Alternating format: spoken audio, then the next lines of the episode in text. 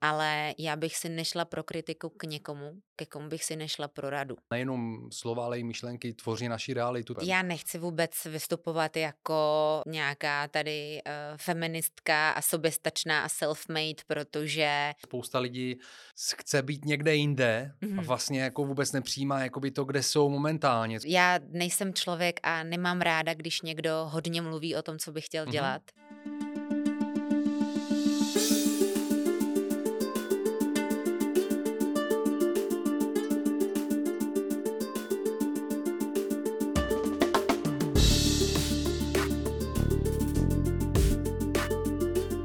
Vítejte do dalšího pokračování Athletic Longevity, podcastu o sportovní dlouhověkosti, ve kterém načerpáte svěží elán a inspiraci. Já jsem Michail Cvetanov a jsem vaším průvodcem světem lidí, kteří odmítají přijmout věk a životní překážky jako faktory určující, jaké a jak dlouho budou podávat sportovní výkony.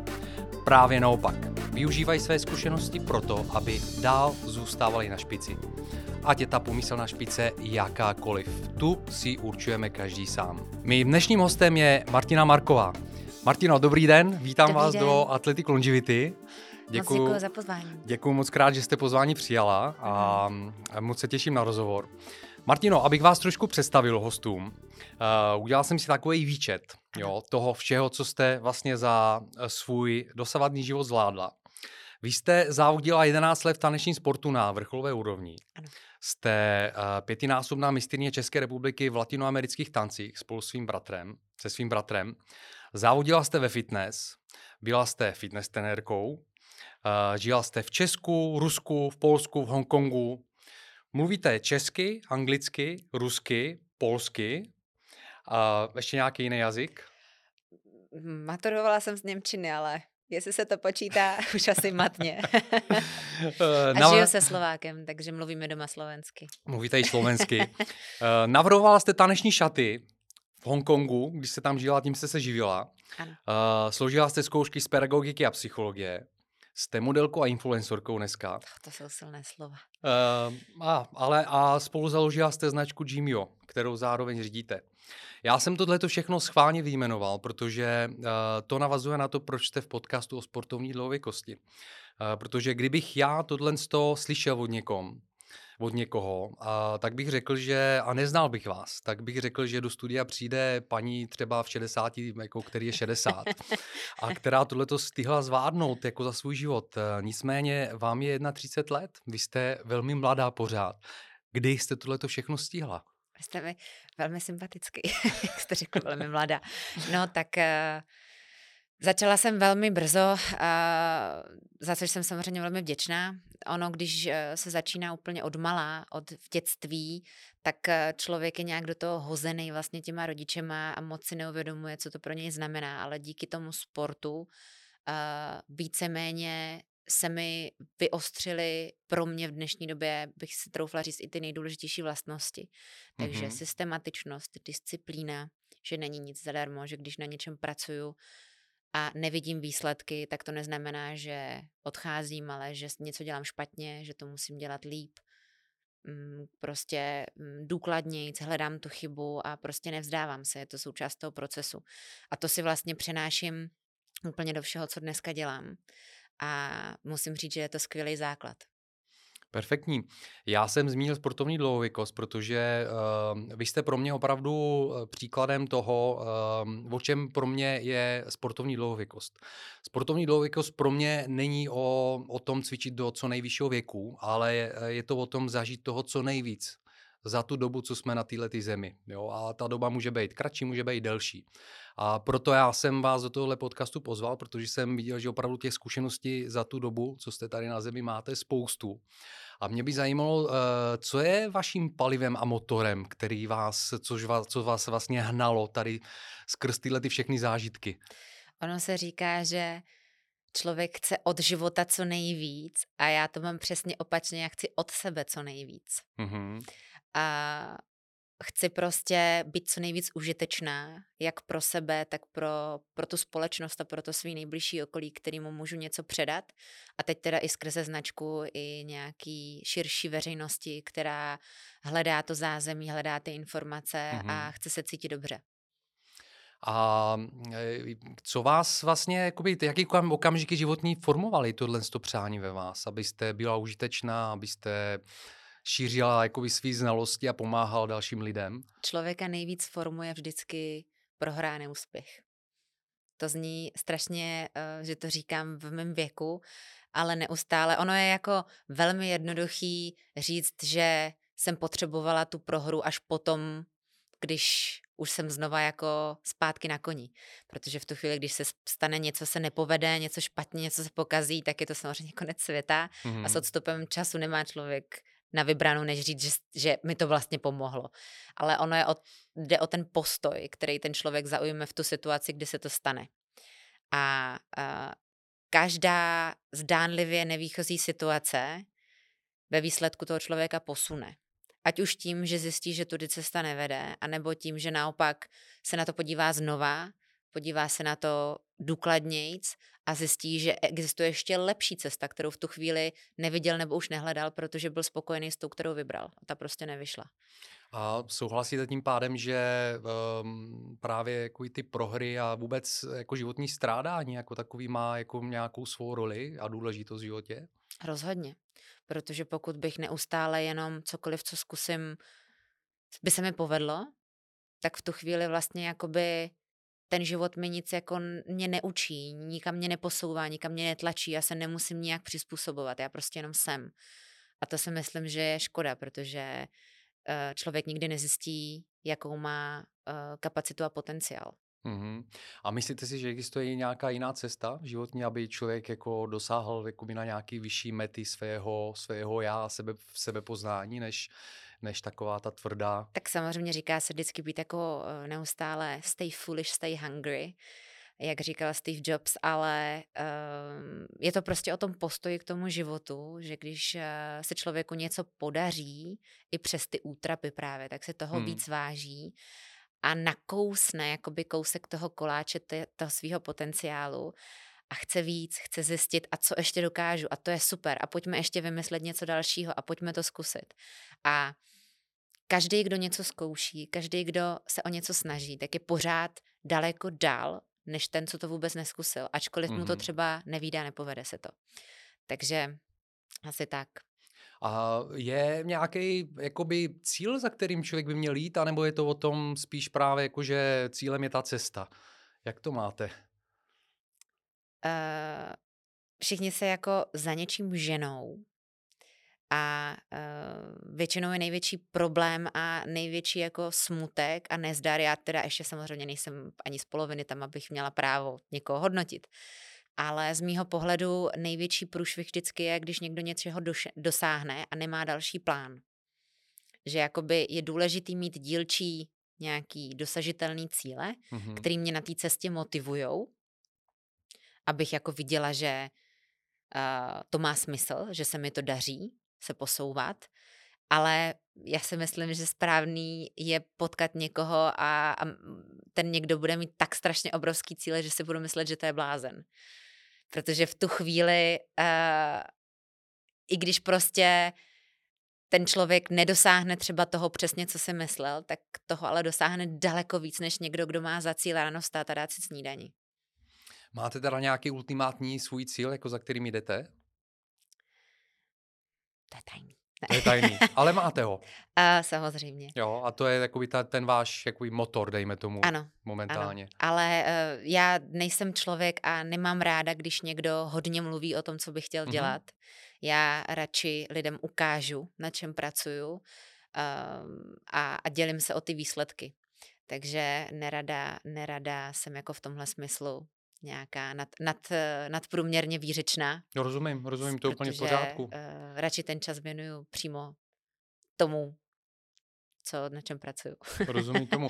No já sám, sám žiju tím způsobem, že já mám takový přístup k životu, že vlastně naše, naše slova, nejenom slova, ale i myšlenky tvoří naši realitu, takže jsem velmi opatrný taky, nebo takhle, snažím se pracovat mnohem uh, uh, víc vědomně, jako se, se slovem, mm. jo, s tím prostě, co říkám, jak to říkám, komu to říkám a, a myslím si, že opravdu, jako cítím, že to má jako nějaký, nějakou změnu obecně a nějaký význam a vliv jako na, na, na můj život. Mm. Um, tak eh, nebudeme se bavit o budoucnosti, pojďme se bavit trošku o minulosti, protože v té minulosti jsou, je, je, ta, je ta moudrost a, a ty zkušenosti, eh, které tvoří tu životní nebo tu dlo, uh, sportovní dlouhověkost. Mm-hmm. Když se, když se podíváte zpět na svůj život z toho, co jste vlastně říkal, na tu svoji sportovní kariéru, tak ehm, z toho, co jste říkala, tak tuším, že pravděpodobně jste schopná jako vystupovat nějakou červenou niť, nějaký vyšší záměr v tom, jakoby, co všechno se vám během toho života dělo. Je to tak? Je to určitě tak. Já se, eh, dokonce když se podívám zpětně, tak já mám pocit, že jako vždycky jsem věděla, že budu podnikat a nikdy jsem to tak třeba úplně nenazvala, mm-hmm. ale můj táta byl vždycky podnikatel, srdcem i duší a já jsem v tomhle asi hodně po něm, ačkoliv uh, je to hodně zvláštní, že těch podnikatelek žen moc třeba není vidět, že spíš jako si člověk představí asi, asi muže. Mm-hmm. Schválně, jestli posluchači teď se zamyslejí, která žena nějaká podnikatelka silná se jim vybaví za nějakou značkou. Mm-hmm. Ale o to více to pro mě motivující, protože uh, si myslím, že jako nezáleží na pohlaví, ale na tom, co chce člověk předat a, a je úplně jedno, jestli je to muž nebo žena. Možná muži uh, jsou takový víc uh, v tomhle tom draví, mm-hmm. ale já si myslím, že mám dravost za deset mužů. takže, takže to, že jsem vždycky chtěla podnikat a eh, od jak živa, co si pamatuju, tak jsem měla vždycky jeden jediný záměr a to bylo pomáhat lidem, který sportují a cítí se, jako chtějí být aktivní. Mm-hmm a e, kromě dětí, který jednou budu mít, tak e, tady zanechat něco, co těm lidem i po mý existenci bude prostě pomáhat, co tady po mně zůstane a mělo to smysl a bude to prostě mít nějakou vyšší hodnotu.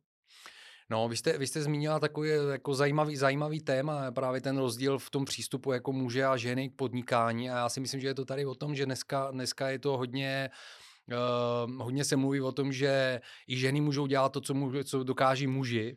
A je to prezentováno hodně takové formě právě jako v um, konkurenční, jo, ale přitom pro mě je to jako o tom, že je to uh, o tom, že každý má jako jiný přístup, jo, takže uh, Nejde o to, že Souhlasím. jeden nemůže udělat, co, co vlastně udělá druhý, ale každý to udělá svým vlastním mhm. přístupem mm. jo, a postupem. Já nechci vůbec vystupovat jako uh, nějaká tady uh, feministka a soběstačná a self-made, protože uh, cokoliv, co jsem doteď v životě dokázala, a což nechci, aby jako vyznělo, že jsem něco dokázala se vší pokorou, ale tak to nikdy nebylo self-made. Vždycky mm-hmm. za mnou stál tým lidí, ale nemusel to být tým, já nevím, prostě trenérů nebo uh, nějakých odborníků, který mi na té cestě pomáhali, ale mohl to být, prostě mohli to být moje rodiče, kterými, kterými to financovali, kterými mě v dětství podporovali, kterými řekli, že nebudu líná, že mám na ten trénink jít uh, přes švadleny, přes prostě celý tým fyzioterapeutů,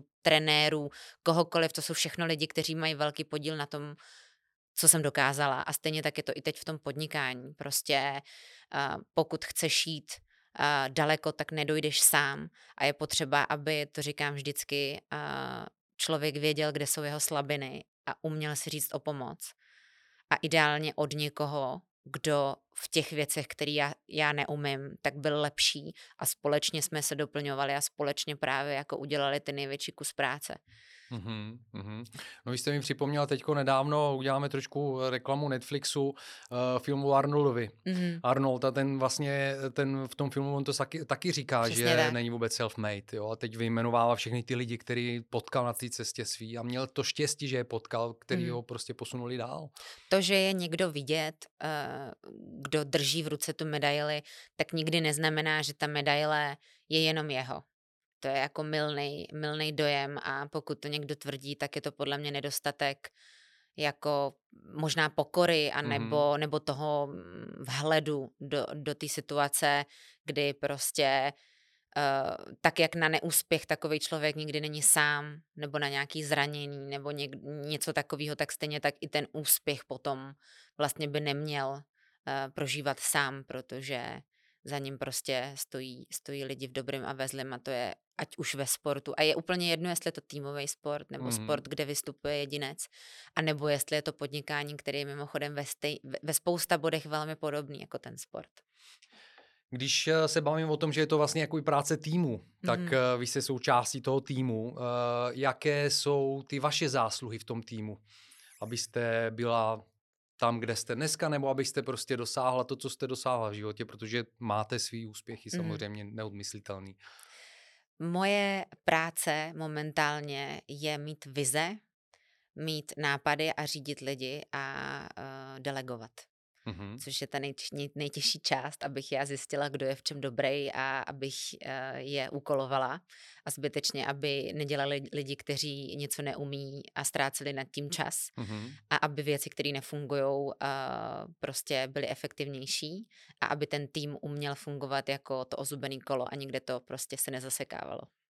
Jak se to liší od té doby, kdy uh, v tom páru s vaším bráchou, tak trošku jsem nabil dojmu z toho, co jsem viděl i o vás vlastně jako i natočenýho, že spíš vás vedl ten brácha. Vlastně mm-hmm. on mhm. byl tím partnerem v té dvojici, tím mužem a muž mm-hmm. vždycky v tom tanci vede. Tak jaký je ten rozdíl jako mezi tím, jak jste v té době spolupracovala s ním a teď se snažíte spolupracovat a vést vlastně jako vlastní tým? Uh, to je velmi dobrá otázka. Uh, kež bych měla uh, tehdy v tom dětském těle tu hlavu, kterou ten mozek, který mám teď, ty zkušenosti a ty pocity, ale dřív to tak nebylo a nějak jsem to jako nevnímala. Ačkoliv už kdysi dávno, když jsem byla v Rusku, tak tam bylo normální mít sportovního psychologa, což u nás se moc jako tenkrát ještě nedělalo, mm-hmm. který by nám asi v tomhle hodně pomohl, protože jedna věc je trénink a druhá věc je potom i ta psychická stránka a to, jak jako vycházet s tím partnerem, v té době teda mým bratrem a vůbec jako tím přístupem. Ta hlava dělá strašně moc a hrozně se v tomhle podceňuje. Protože potom, když já na té soutěži nepodám ten výkon, který umím na tréninku, protože ta hlava tam prostě není tam, kde by měla být, ať už je to nervozita nebo tréma nebo cokoliv, tak i stejně tak jakoby komunikace s tím druhým v tom páru. A já jsem byla dítě, takže u nás to řešil náš otec, který mm. prostě, když jsme se hádali, tak nás seřezal a byl klid. Takže tam moc jako psychologický přístup nebo uvědomělá role moc nebyla. Ale dneska samozřejmě by to bylo jinak. Mm-hmm.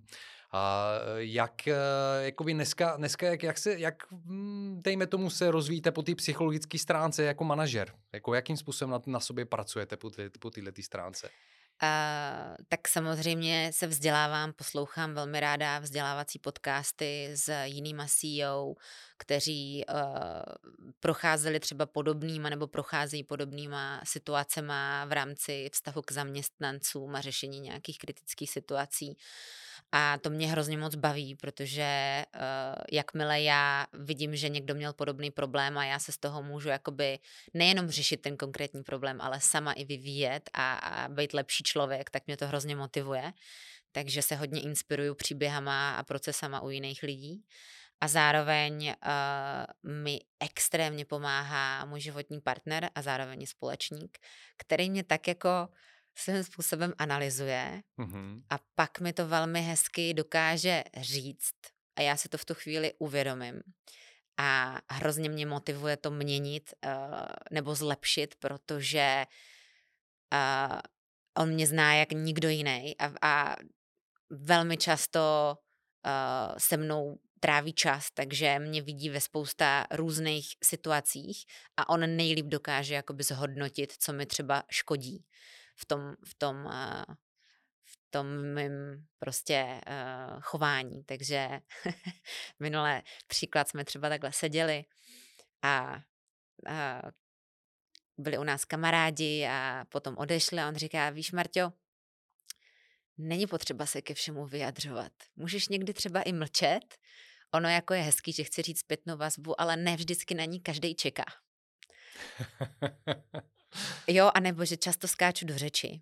Tak uh, pak jsme to řešili tím, že mě kopal pod stolem, abych si to uvědomila, že jako ne, neskač do řeči a takovýmhle různým jako uh, společným vnímáním se mi takhle radí a já se nikdy neurazím, protože vím, že to myslí se mnou dobře a vždycky mi to pomohlo.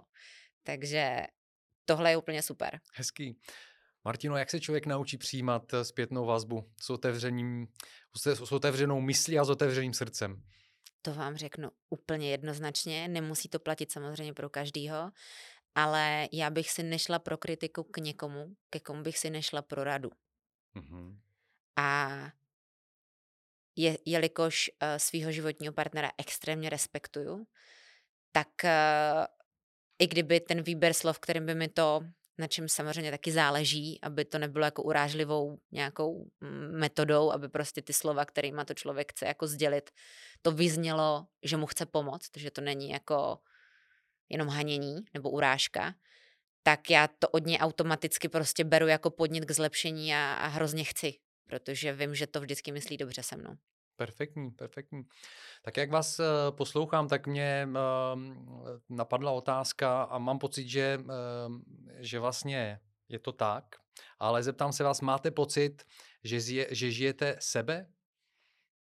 Teď poslední třeba čtyři roky určitě.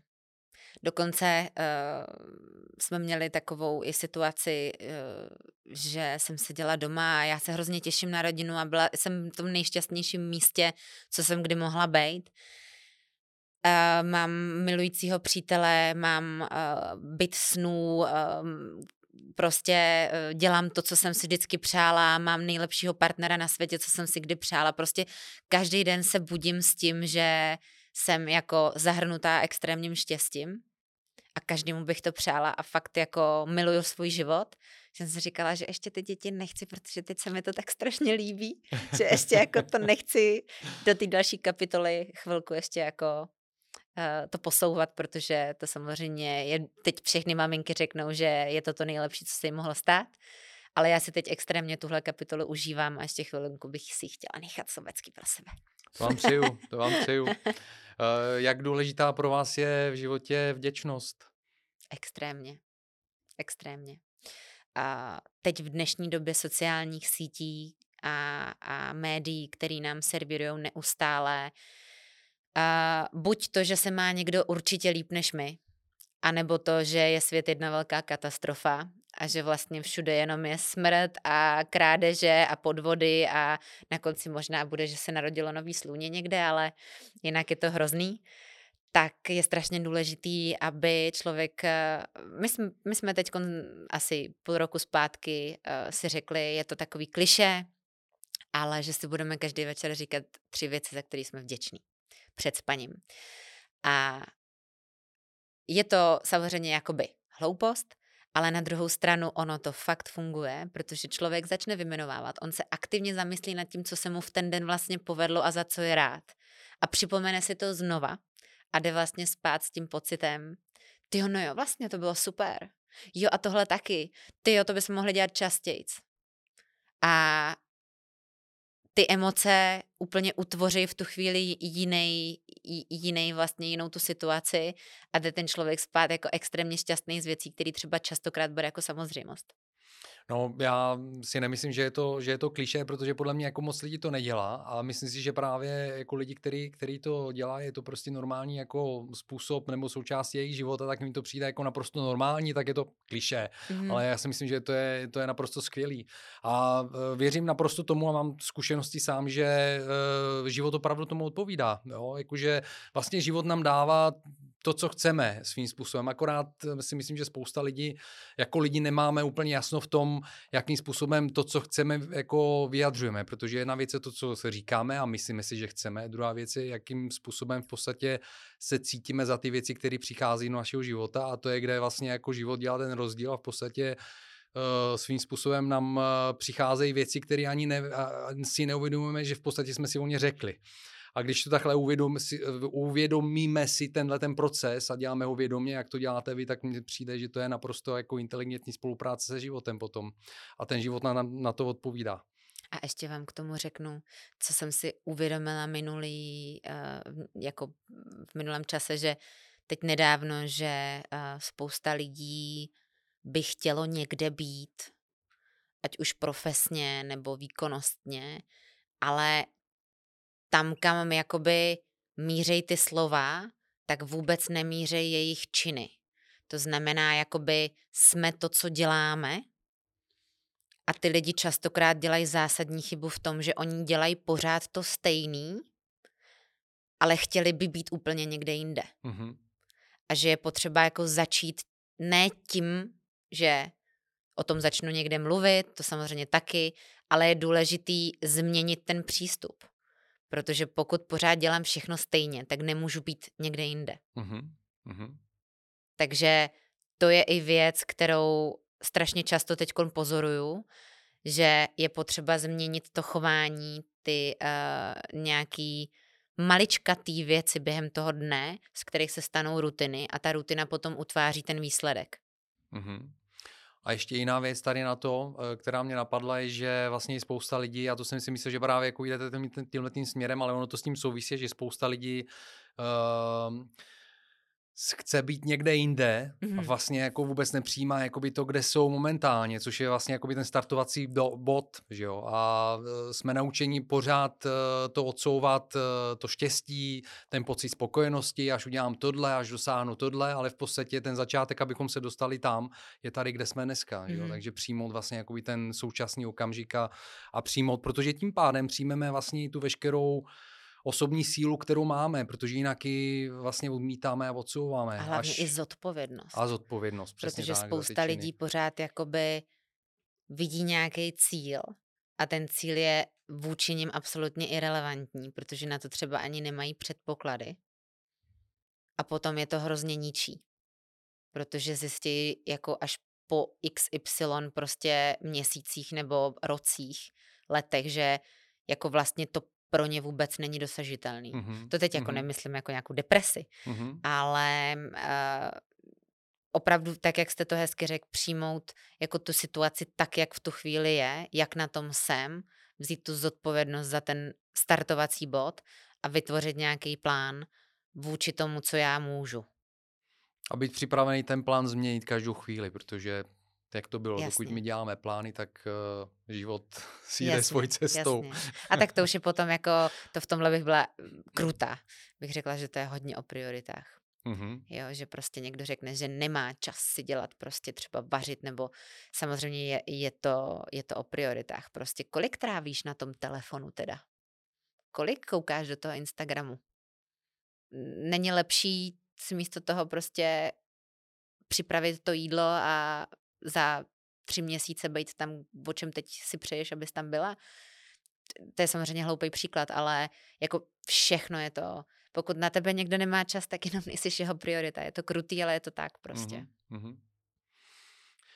Pojďme se vrátit trošku k tomu sportu a k tomu tanci. Ono to samozřejmě všechno, všechno souvisí, ale uh, já jsem se chtěl zeptat, eh, nakolik uh, to období vlastně jako toho, toho tance, ty, ty profesionální kariéry, uh, a vůbec uh, taneční sport jako takový, nakolik dává prostor pro nějaký uh, jako umělecký, dejme tomu sebevyjádření, nakolik je to jenom opravdu jako dříná výkon. Jak jste, jak jste tohleto vnímala? Měla se tam prostor na to, aby, byl, aby jste se nějakým způsobem skrz ten sport, skrz ten pohyb, který se dělala, jako sebe vyjádřila? To byla moje nejsilnější stránka, kdy uh, tady u nás v České republice v té době, teď už samozřejmě nemám přehled, ale v té době, kdy já jsem byla na vrcholu, tak se to neřešilo vůbec, řešil se pouze výkon a tam to byla jakási přidaná hodnota, kterou buď ten člověk měl nebo ne. Uh, ale třeba když jsem byla v Rusku, tak tam jsme vyloženě měli lekce herectví a tam mm-hmm. se velmi zásadně řešila i ta druhá stránka té věci, což bylo jako to doručení těch emocí skrz ten pohyb vlastně tomu publiku. Což uh, by mělo být jako automatický, že tam to bylo hrozně jako uh, nadčasový v tom, že oni si rozložili vlastně toho člověka, ten systém k tomu cíli na určitý kroky a šli vlastně po všech těch jednotlivých složkách. Takže oni měli a prostě eh, výkonnostní stránku, kdy chodili do fitka, měli prostě um, pilates, měli i jiný styly tance, aby nezakrňovali, protože člověk mm. má potom tendenci spadat do podobných nějakých pohybů, které mu jsou jako nejpříjemnější a potom je to furt to stejný, takže aby jako se rozvíjel, aby uměl i, protože Uh, třeba u nás se to dělalo tak, budu mluvit v minulosti, protože teď už nemám přehled, že prostě přišel trenér, postavil nějakou choreografii a v tu chvíli já jsem se jí šla učit. Mm-hmm. K čemu my jsme byli v tom Rusku vedený, bylo umět úplně jakýkoliv pohyb. A když přijde trenér a postaví choreografii, tak já ty pohyby už dávno umím. Což byl extrémní jako pokrok v tom přístupu a tam teda měli jako to sportovního psychologa, měli tam prostě uh, to herectví, takže tam ty soupeři byly extrémně silný, protože měli možnost excelovat z jakýchkoliv dalších těch dílčích uh, vlastně dílku té skládanky, když to tady se hrálo jenom na to perfektně províst ten určitý krok nebo tu určitou technickou věc mm-hmm. a ten zbytek byl už jako hodně náhoda. Jasně. A já jsem, já jsem teda hodně jako extrovert a taková jako energická a je mě hodně jako vidět a slyšet a prostě jsem jako taková prostě výrazná. A stejně tak to bylo i v tom tanci a většinou uh, jsem byla já ta právě z páru, který si pamatovali a Tomik brácha byl ten, který jako to perfektně všechno zvládal technicky a, a vždycky jako, když já jsem, sice si mě každý pamatoval, ale v půlce choreografie jsem zapomněla kroky a on to nějak jako zalepoval za mě, vždycky mě tam podržel, ale a takhle jsme prostě spolu tvořili tým, no. Perfektní. No teď jste popsala jako hodně takový komplexní přístup, což já jako jsem eh, velký zastánce tady toho přístupu ve sportu obecně, jo, že nějaká um, jako takhle, úzká specializace je fajn, samozřejmě je třeba jako zaměřit se a specializovat se na, to, na tu disciplínu, ve které člověk chce vyniknout, jo. ale e, proto, aby se dostal na ten vrchol, tak potřebuje mít právě jako tu komplexní přípravu, vás to zasahovalo nebo zahrnovalo zároveň i práci vlastně i na, na nějakým sebevyjádření skrz toho herectví, jak se říkala. V jiných sportech je to pro mě o tom, že eh, ty sportovci potřebují kombinovat i různé jiné sporty, aby, aby prostě vynikli v tom svém sportě. Jo. Třeba Uh, fotbal, jako spousta právě mladých kluků dneska, který chodí na fotbal a už to nějakou dobu funguje, možná ne v každém klubu, ale chodí prostě na gymnastiku, na atletiku, aby byli poho- pohybově nadaný. A mně přijde, protože posledních pár let se právě zabývám tím, že kombinuju různé sportovní disciplíny, chodím na různé sporty, beru si od těch sportů něco, mm-hmm. pak jdu do haly a prostě všechno to kombinuju. Tak mně přijde, že je to prostě perfektní způsob a přístup k tomu, aby přesně člověk byl připravený pak na cokoliv. Ano, samozřejmě vždycky je důležitý si říct, co je jako to nejdůležitější. Jo? Když budu mít skvěle zmáknutý emoce a nebudu mít techniku, no tak asi jako moc nedokážu. Vždycky je důležitý si udělat nějaký jako uh, žebříček těch hodnot v tom, co je důležitý, ale pořád se vracíme k tomu, že je to o tom umět ovládat to svý tělo. A čím líp ho dokážu ovládat a rozumím mu, tím lepší jsem vlastně v tom, co dělám, protože si dokážu poručit nebo dokážu jako líp províst to, co potřebuju, protože tomu mm-hmm. rozumím a vím přesně, to mi hrozně potom pomáhalo i jako zpětně, když se nad tím zamyslím, to fitness v tom tanci. Už jsem sice netančila závodně, ale ještě jako byla lektor a v tu chvíli, kdy se mi to překrývalo s tím fitness a víc jsem dokázala pochopit ty svaly a jejich funkci, tak v tu chvíli jsem byla i daleko lepší lektor v tom tanci, protože jsem to uměla daleko líp předvíst a vysvětlit. Takže takže asi je to hodně i o tom, a to je úplně jedno, jestli se bavíme jako o tanci nebo o hokeji, nebo prostě když člověk mm-hmm. jo, tomu líp rozumí, tak potom třeba už i když se stane nějaký zranění, tak už si přesně dokáže říct jako neustále, když jsem byla trenér ve fitku, tak jsem se setkávala s tím, že prostě uh, při benči uh, píchalo prostě v ramení. Jo, a já přesně jsem už věděla z 90%, že to není rameno, ale že je to úpon toho svalu v tom rameni. Jo, protože když šli třeba u pašky, tak nic, a když šli prostě dopředu pohyb, tak najednou to bylo, to je jako hloupý příklad, ale prostě potom člověk si dokáže i líp pomoct. Mm-hmm. Jo, protože už asi plus minus ví, co v tom těle se může dít. No a potom je to teda ještě další věc a to je, nevím, jestli je to mm, jako náš národ, nebo nějaká lokální záležitost, ale i o ješitnosti těch trenérů. Protože, a teď to je úplně stejný jako v tom podnikání nebo i vztahu s, jako muž-žena, kdy já, když vím, že já něco nestačím, tak jsem ochotná přivolat dalšího trenéra nebo někoho, kdo tomu rozumí, tomu něčemu líp, protože cílem je pomoct tomu sportovci. Mm-hmm. A já uh, neustále se setkávám s tím, že ten trenér prostě je ješitnej a nechce pozvat nikoho jiného, protože se bojí, že by byl chytřejší než on a že by třeba přišel o práci nebo o peníze nebo o nějaký ten svůj jako Jo, jako by ta, ta, ta velikost toho myšlení toho trenéra, že jestli jako chce si vydělat, nebo chce se cítit důležitý, že má pod sebou někoho významného, anebo jestli chce opravdu tomu člověku pomoct. Mm-hmm. A když ten sportovec jako potom je úspěšný a má tu pokoru a má ten vhled, tak potom jako samozřejmě ocení, že to je člověk, který ho chce mít na blízku, protože mu opravdu chce pomoct. Je to o tom přístupu. No. Jo, a vlastně jakoby ten člověk by si měl taky uvědomit, eh, respektive ten trenér by měl pracovat s tím, že samozřejmě i to by měl být jeho úspěch potom, jo, když ten člověk v podstatě uspěje. Jaký jsou podle vás další faktory, vy jste zmínila jich už pár, ale eh, pro úspěch ve sportu, ve vrcholovém sportu? Tak těch faktorů bude spousta, spousta, spousta, spousta, ale uh, určitě je to talent, nějaký X-faktor, který člověk nikdy nevydře. A nějaký předpoklady.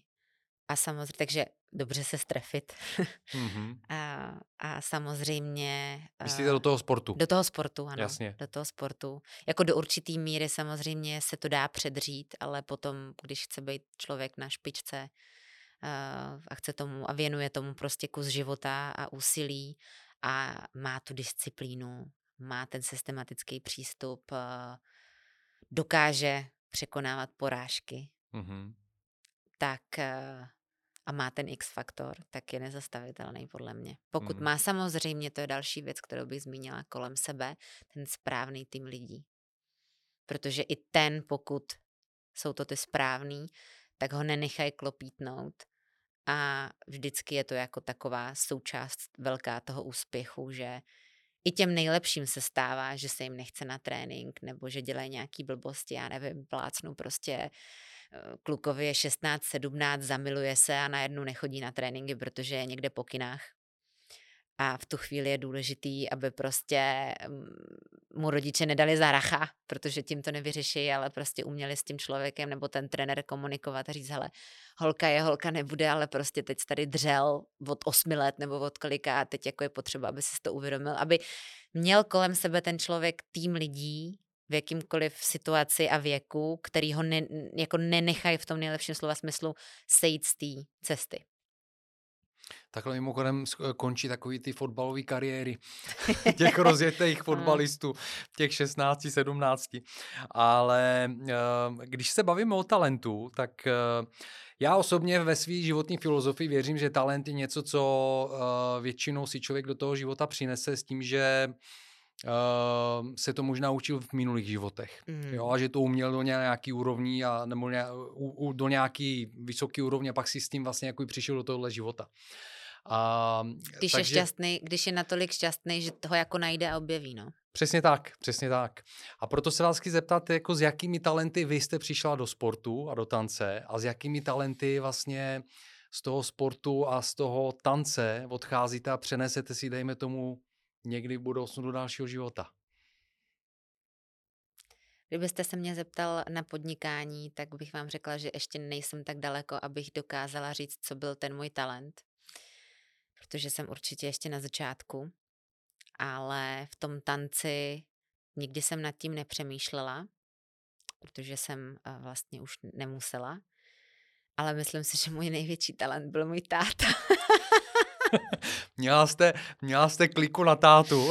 Ehm, na ambiciozního otce. Ne, tak eh, ono se vždycky říká, že za úspěšným mužem stojí ještě úspěšnější žena, nebo jak se to říká, silná žena tak eh, když eh, se začíná se sportem v hodně mladém věku, tak ten velký, velký faktorem tam samozřejmě eh, sehrávají i ty rodiče, který jako mě se nechtělo na trénink skoro nikdy, já jsem chtěla jít prostě s holkama na plavečák a do kina a prostě to je normální, protože jsem dítě a nerozumím tomu, proč já se musím, když je venku 30 stupňů, prostě pařit na, na parketě, když je tak, venku tak hezky. A to je úplně jako jasný, a potom, když člověk začíná mít rozum a chápat, co se děje a že má úspěchy a jako vnímat sám od sebe, že má tu motivaci, tak je vlastně hrozně vděčný, že je tam, kde je, protože bez toho, že by mě prostě táta nepustil do toho kina nebo na ten plavečák, tak bych tam nebyla. Uh-huh, Takže v tom dětském, jako už jsem i slyšela, eh, protože v mém věku už spousta mých kamarádů a známých má jako děti a i takový přístup, že tak tomu dítěti dejte ale vybrat. Do jisté míry ano, ale přece dítě nemůže tušit, co ještě chce. Samozřejmě, že nebudu tyran, ale tu, tu cestu, když vidím, že ho to baví, mm-hmm. jo, že tam jako netrpí nebo nějak není úplně levej a že ta cesta tudy jde, tak ho udržet na té cestě, to jsem zase u toho, co jsem říkala. Mm-hmm. A samozřejmě měla jsem talent v tom, že jsem slyšela hudbu, takže nebyl problém jakoby jít, na, jít do muziky, a miluju být sportovec, zbožňuju to, takže jako jakýkoliv, co se mi podařilo zlepšit, změnit, najednou mi prostě šla dvojitá otáčka, co mi nešla předtím, tak to prostě hrozně mě bavilo, jako pořád překonávat ty překážky, takže i jako tohle je svým způsobem nějaký možná talent, že jako mě to hrozně vždycky motivovalo, když se mi něco nepodařilo a chtěla jsem prostě už tehdy víc, víc, víc. Hmm. Mě hrozně baví uh, objevovat, eh, co všechno moje tělo zvládne, umí. Ano, ano, fascinuje každé, mě to. Přesně, ano. jako každou novou věc, kterou se naučím, tak... a potom to byly samozřejmě ty okamžiky, že když uh, se mi nějaká ta otáčka nebo nějaká figura podařila a byl prostě plná narvaná hlava, hala standing ovation, tak v tu chvíli jo. má člověk pocit, že lítá. Hmm to je okamžik, který bych přála prostě úplně každému. Věřím tomu, věřím tomu. Když jsme zmínili teďko uh, vašeho otce, tak samozřejmě uh, jako ten, ten příběh je poměrně dost známý, že vás táta prostě jako tlačil a jako stál za tím vaším úspěchem a vy jste zmínila teď mm, jako jakým způsobem uh, by rodiče mohli přistupovat vlastně jako i k vedení dětí ve sportu. Uh, co vy byste dělala jinak jako se svými děti? Já, já jsem pochopil, že byste dělala asi, že, že přijímáte to, že je třeba prostě to dítě vést. Mm. Co byste dělala jinak, než vlastně dělal ten váš táta? Co vidím já jako velkou chybu je, že uh, my v dnešní době s otcem vůbec nejsme v kontaktu, úplně mě jako opustil a bylo to, si myslím, hodně z toho důvodu, že to dítě roste a v jistou chvíli chce, má svý názory, chce být vyslyšeno, chce těm věcem rozumět, nechce už dostávat jenom rozkazy. Když řeknete čtyřletýmu děcku nesahej na ty kamna nebo něco, tak to možná stačí, ale když mi bylo 16, 17, tak mi to už nestačilo říct, ne, nepůjdeš tam, ne, nemůžeš protože už jsem měla pocit, že mám dost zkušeností v tom tanci i v životě natolik, abych dokázala aspoň slyšet důvod, který by mi přišel natolik konstruktivní v tom cíli, který už jsem brala za svůj, nejenom jako, že mi ho rodiče zvolili. A ten respekt uh, vůči tomu rodiči vlastně se vytrácel. Mm-hmm. Protože tam nebylo jakoby z té strany uh, rodiče pochopení a nějaká jako snaha se domluvit a, a, a vytvořit nějakou jako týmovou práci. Takže potom už je to asi i hodně o tom, uh, jako nechat tu osobnost, kterou já se všema možnýma prostředkama a nejlepším úmyslem jako se snažím v tom dítě vybudovat, tak potom vlastně jako nechat roztáhnout ty křídla a dát mu trošku ty volnosti. To mě, to mě vlastně zní, nebo nezní, ale um, kdybych to měl nějak pojmenovat, je to asi o nějakým respektu, mm-hmm. jako ty mhm. osobnosti, mm-hmm. vytvoření nějakého jako bezpečného prostředí, aby se ten člověk mohl sebe vyjádřit. Uh, já, já to sleduju, já jsem tady měl vlastně eh, několik dalších uh, hostů a uh, vlastně žen, které byly úspěšně ve sportu a který měli za sebou tátu. Uh, byla mým hostem Šarka Stracho, Strachová, mm-hmm. uh, byla mým, mým hostem, uh, teď si nevím, na to jméno, ne, Zuzana Kocumová. Mm-hmm. Uh, a vlastně ty ženy měly právě za sebou rodiče, který je hodně podporovali a tlačili a uh, většinou uh, mám pocit, že to dopadne tak, že buď to ten eh, člověk a ten organismus vydrží, anebo čas, často, ale prostě v nějakých 17, 18, 20 letech eh, ten člověk vlastně jako fyzicky se zroutí, protože myslím, že je to o tom, že do, natolik potlačoval sám sebe, mm. díky tomu, že mm. měl toho tyrana nad mm. sebou. Mm. A že najednou potom to někde muselo, muselo prostě jako vybouchnout. To je jo. prostě zase úplně stejně jako v pracovním podle mě životě, když člověk strašně moc tlačí na, pilnu, na pilu, tak přijde vyhoření.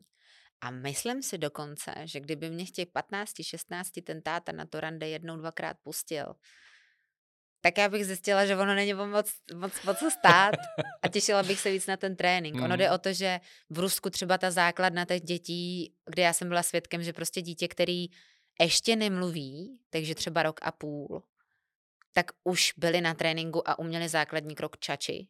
Mm-hmm. Tak jsem si říkala, no jako to naše republika nemá šanci, já jsem začínala v jedenácti, jako jo.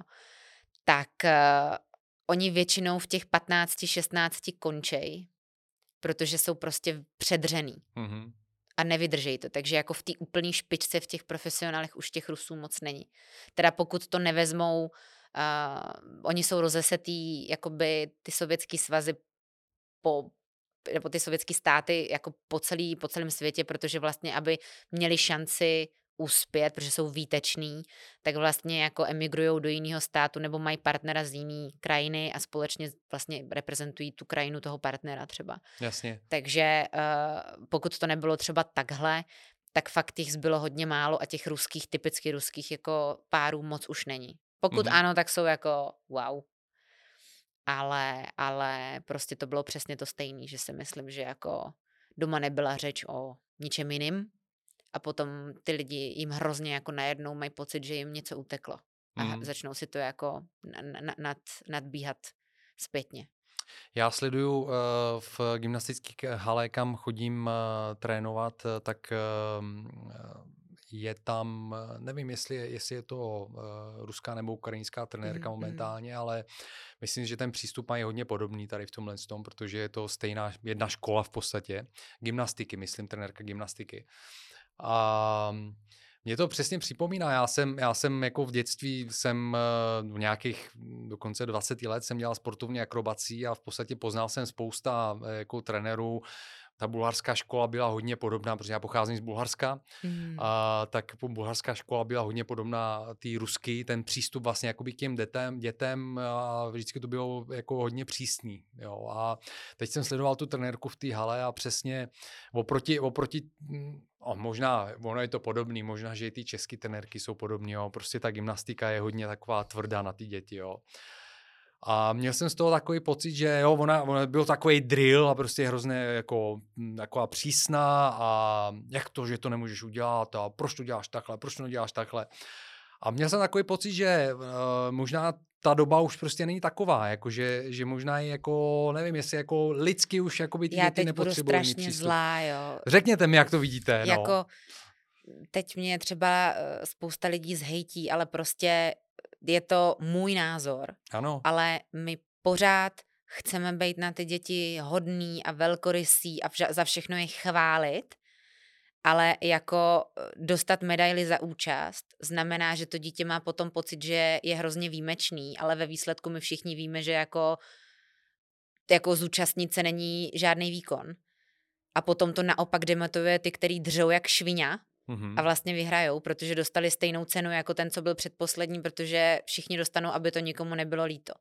A s tímhle my pořád jako no oni jsou ty rusové hrozně přísní, nebo prostě to je jedno, jako někdo, jo, pořád jako ukazujeme, a teď oni nemají žádný dětství a to, ale uh, dobře, ale potom jako je teda potřeba, já třeba z mýho pohledu, můj otec byl na mě extrémně přísnej, nespravedlivý často, ale teď tady sedím jako pětinásobná mistrně republiky. A kdybych měla psychologa, neměla bych tolik komplexů dneska, samozřejmě, protože jsem furt všechno dělala špatně a vždycky budu tlustá a nikdy nic nedokážu a nevím co.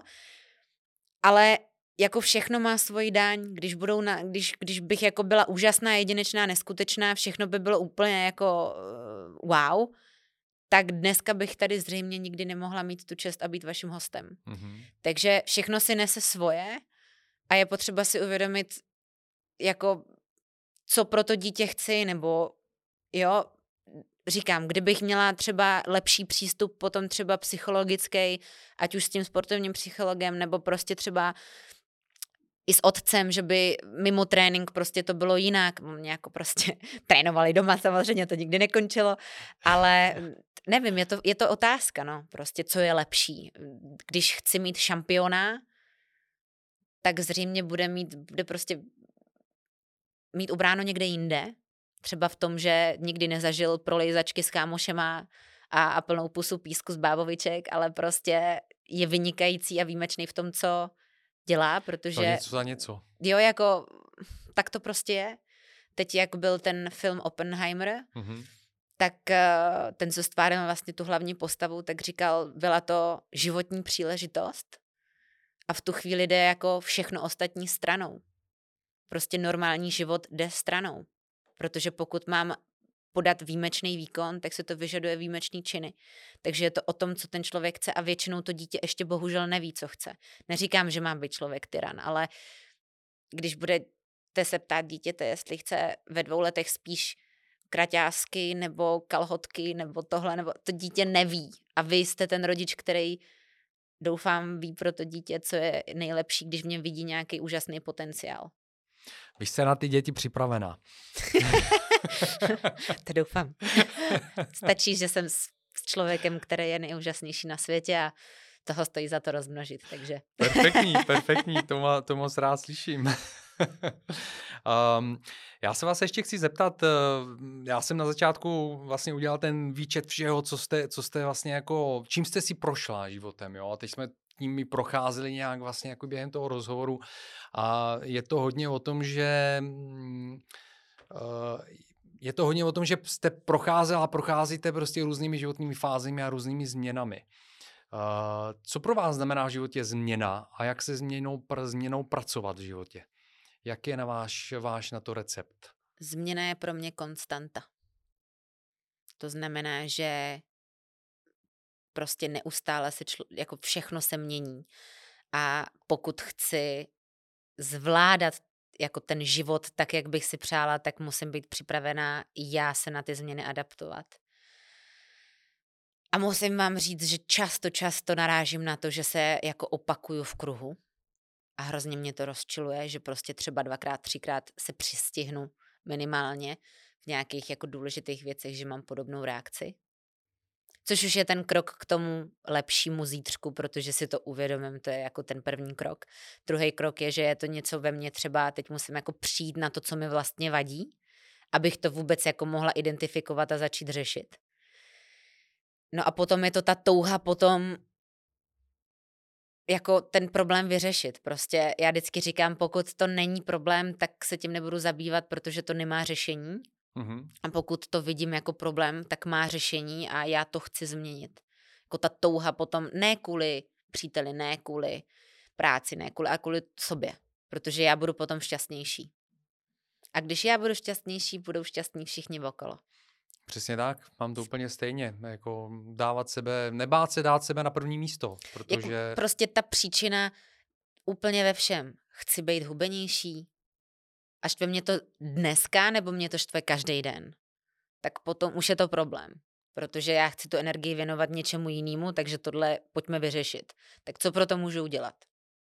Jo, ne, prostě to byl hloupý příklad, ale v čemkoliv jiném.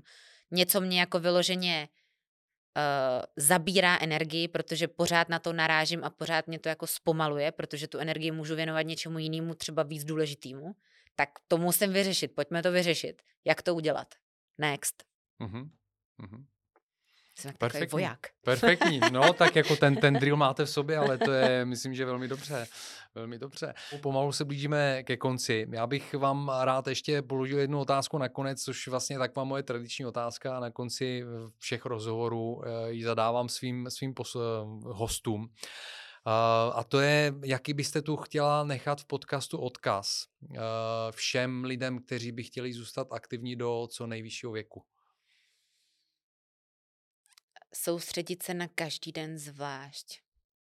Protože když zvládnu každý den udělat něco, co mě potěší pro to tělo, co, co bude jako um, podle mě to správně, ať už to bude, že jdu se projít, nebo jdu na trénink, nebo uh, začnu třeba jako malejma krokama nedělat nic zásadního, co je pro mě jako nevi, ne, neudržitelného. Jo, že teď jako v pět ráno začnu běhat a já nesnáším běhání a, a, a nemůžu ráno nikdy vstát, tak teď jako si řeknu, ale já to hecnu, tak to nikdy nevede k té, k té jako dlouhodobé udržitelnosti. To znamená každý den dělat maličkatý věci, které pro mě jsou jako mal, malou zátěží a třeba mi i naopak dělají radost, že se na ně těším a v tu chvíli mě to bude minimálně omezovat a dokážu to dělat dlouho a v tom se skrývá ten výsledek. A sportovní dlouhověkost. Přesně tak. Takže dělat třeba ne, že vám trenér řekne teď musíte všichni jít do fitka a zvedat těžkou váhu, pokud vás to nebaví a nejde to uh, jako dohromady s vaším cílem, tak se zamyslet nad tím, co vás baví. Jaký pohyb, jaký typ. Chcete to dělat sami, chcete to dělat. Někdo miluje chodit sám běhat. Někdo nesnáší být dlouho sám, tak dělá něco třeba ve dvou. Tak, aby prostě tomu člověku to přinášelo nejenom ten sport samotný, ale i to, ten požitek z toho, i tu radost, protože je důležitý být tady dlouho a být zdravý, ale taky být, mít z toho radost, takže, takže tak. Skvělý, děkuji, děkuji moc krát. Přátelé, Martina Marková byla naším dnešním hostem. Martino, moc krát děkuji za hostování. Uh, velmi milé povídání a skvěle, skvěle eh, jsem si s vámi popovídal, eh, nádherně, nádherní jako tipy a, a rady a vstupy od vás jsme dostali do podcastu, takže přátelé, myslím, že uh, i vy byste měli být spokojeni tady s tím, co teďko proběhlo. Ještě jednou děkuju. Taky moc krát děkuji, moc se toho vážím. Držím palce, ať se vám daří dál a možná se potkáme ještě u nějaké další příležitosti. Děkuji, budu se těšit. Děkuji, Mějte se, Mějte se krásně. Naschle.